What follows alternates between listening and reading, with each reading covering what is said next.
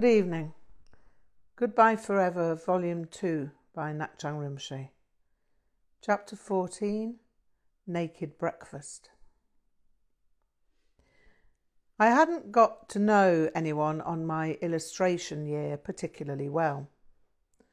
This was, of course, because my social life was located in Hotwells with Penelope, Rebecca and Merrill. I was naturally cordial, but frequenting pubs was not possible if I wished to avoid inhaling cigarette smoke. The other factor was the somewhat irksome presence of Todd Welcome and Veranda Nugent. I was, to them, an interloper from the deranged demimonde of the '60s. I was a working-class upstart with irritating literary pretensions. The most vexing aspect of our interactions, for them, was that they tended to twit themselves through their attempts to twit me. I never set out to upstage them or make them look stupid, but by one means or another, they seemed to arrange it by themselves. This infuriated them and predisposed them to passive-aggressive hostility and to making sure the other students on my year were cautioned as to my being partially deranged. It was the time of the annual etching course that occurred outside the art school. So there we were, in Nettlemere Court, in the depths of Dorset. It could have been utterly delightful, and in most ways it was.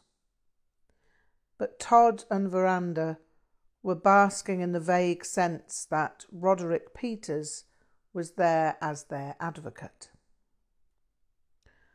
Roderick Peters, second in command of the illustration department, was a good, conscientious, ethical man. He was a fine draftsman and meticulous lecturer, but he viewed me with the very faintest degree of derision and slight amusement. He had no time for alternative lifestyles. He saw the hippie ethos, even though it didn't really apply to me that much, as something that needed to disappear. He viewed Todd and Veranda as a worthy young English couple who were professionally attuned and bound for successful careers in the world of illustration. Todd and Veranda were not weird, even though they were peculiar as art students in being hostile to weirdness. That, however, seemed to endear them to Roderick Peters. Todd and Veranda did not follow an Eastern religion. That was true of many art students, of course, but they were overtly Anglican. They also seemed offended by my atheism, even though I never referred to it unless asked a direct question. Todd and Veranda dressed conservatively.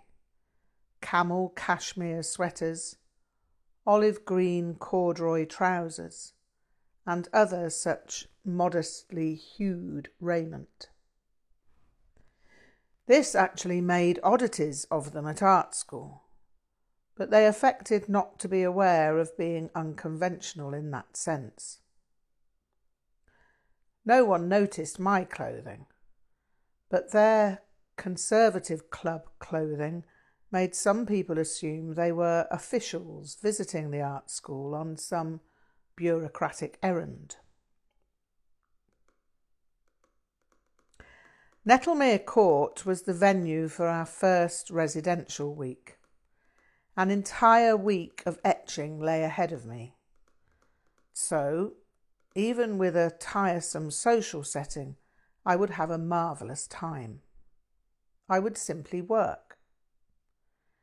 I was used to social isolation, so speaking when spoken to and writing poetry in the evenings would keep me from irritating Todd and Veranda. "You're unusually quiet, Vic," Roderick commented with a warm smile after dinner on the second evening. "Sorry," I replied. "I'm rather absorbed with poetry and I've reached something of an impasse. I usually have recourse to a thesaurus at home. That usually provides inspiration at times like this. I should have brought it with me." I could see Todd in my peripheral vision, and he was evidently having to hold himself back from some snide remark concerning my poetry. It wouldn't do for Todd to give any sign of his usual playground behaviour in front of Roderick. "They may have one here in the house that you could borrow. I'll ask Geoffrey when I see him. I'm just off to see him about the arrangements for tomorrow."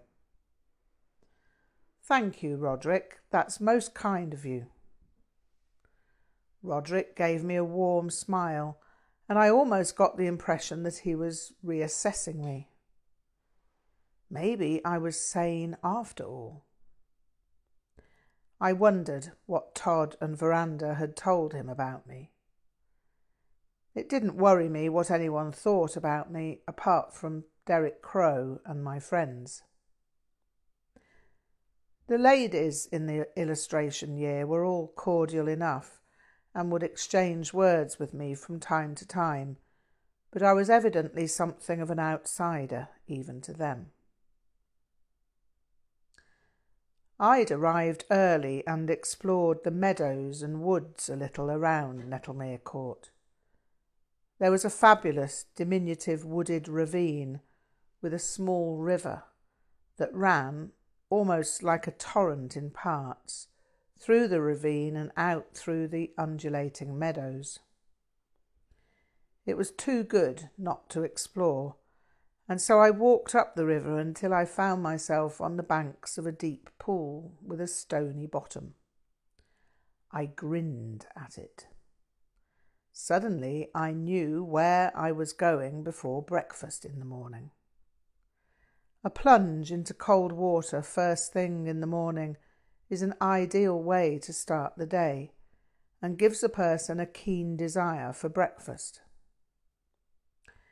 It was thus that I set out for my early morning plunge and returned just as the others were seating themselves at the breakfast table. "I didn't expect you to be an early riser, Vic," smiled Roderick. "Have you been out exploring the countryside?" Roderick evidently heartily approved of early rising and country walking, so I was treated to the pleasant sensation of his unwithheld approval. Maybe he was coming to understand that I was fairly normal in many ways.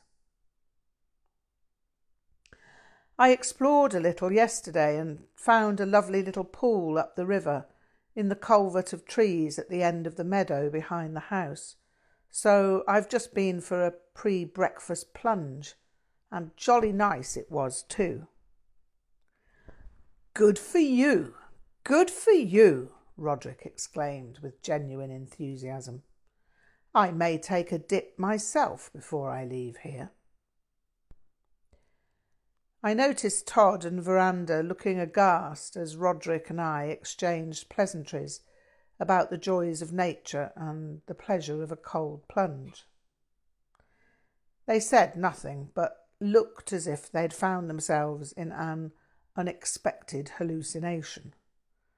Victor Simerson and Roderick Peters engaged in conversation on a subject of mutual interest. This was obviously not a pleasing turn of events for them.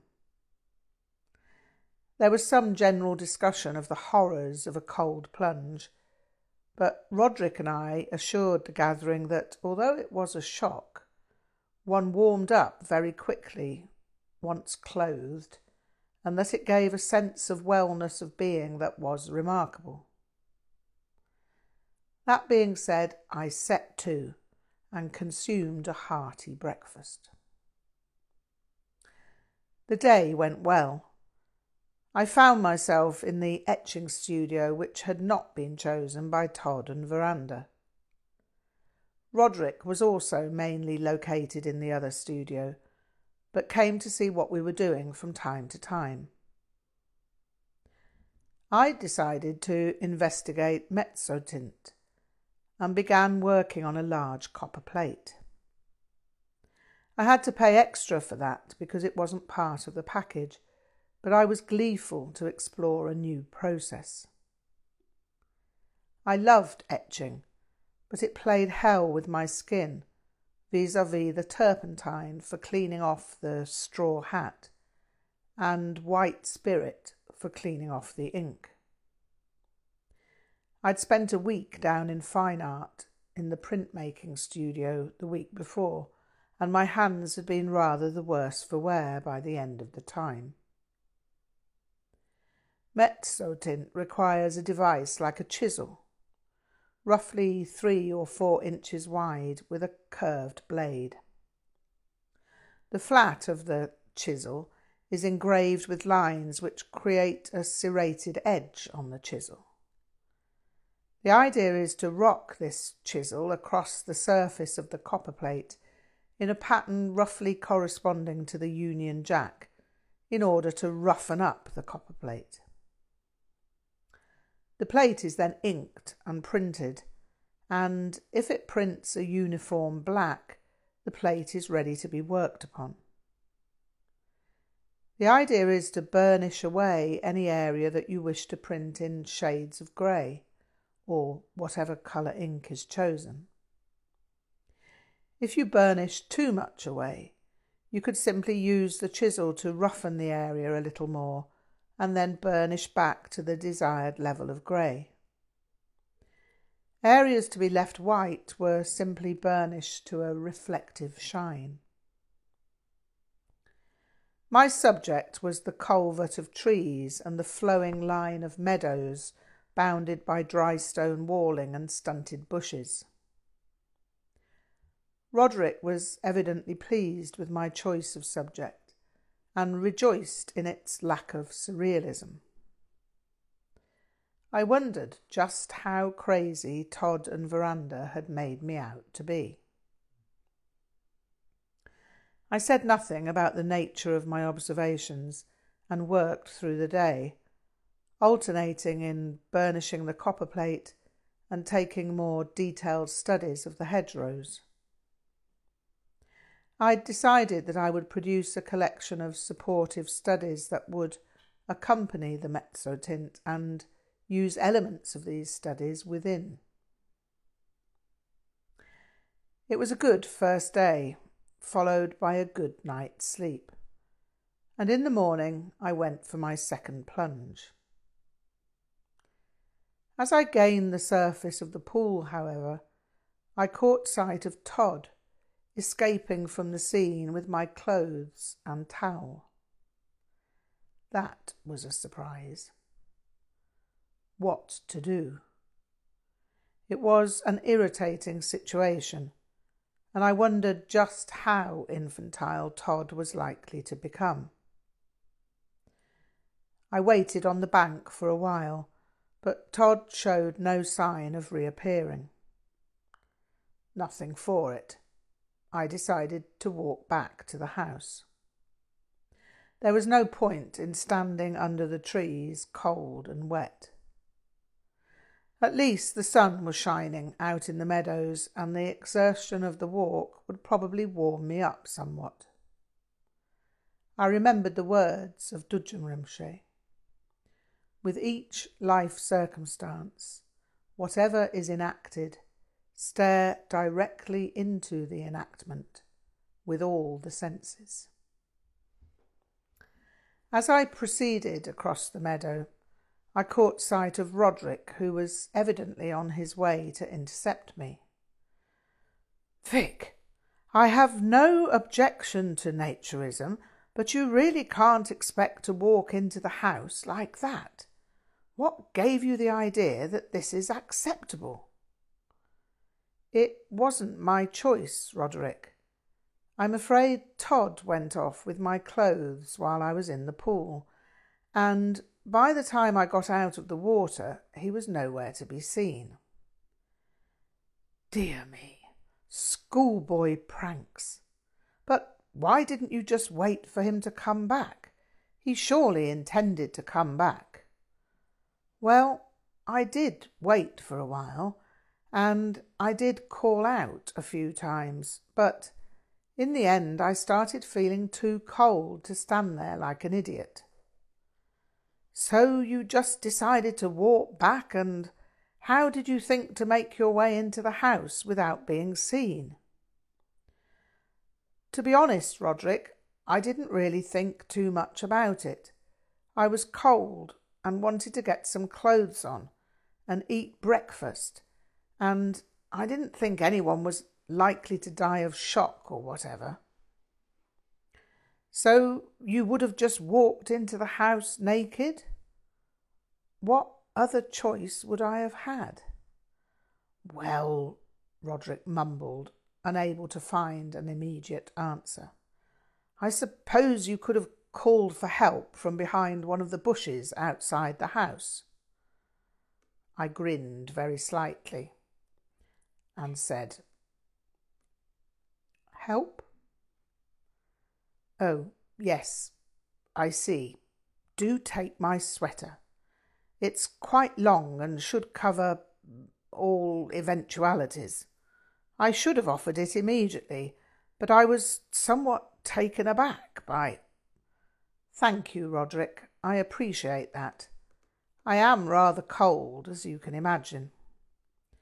And with that, we walked back to the house. Roderick was a little silent at first, as if he were ruminating. "I'm sorry if I seemed critical and unsympathetic, Vic.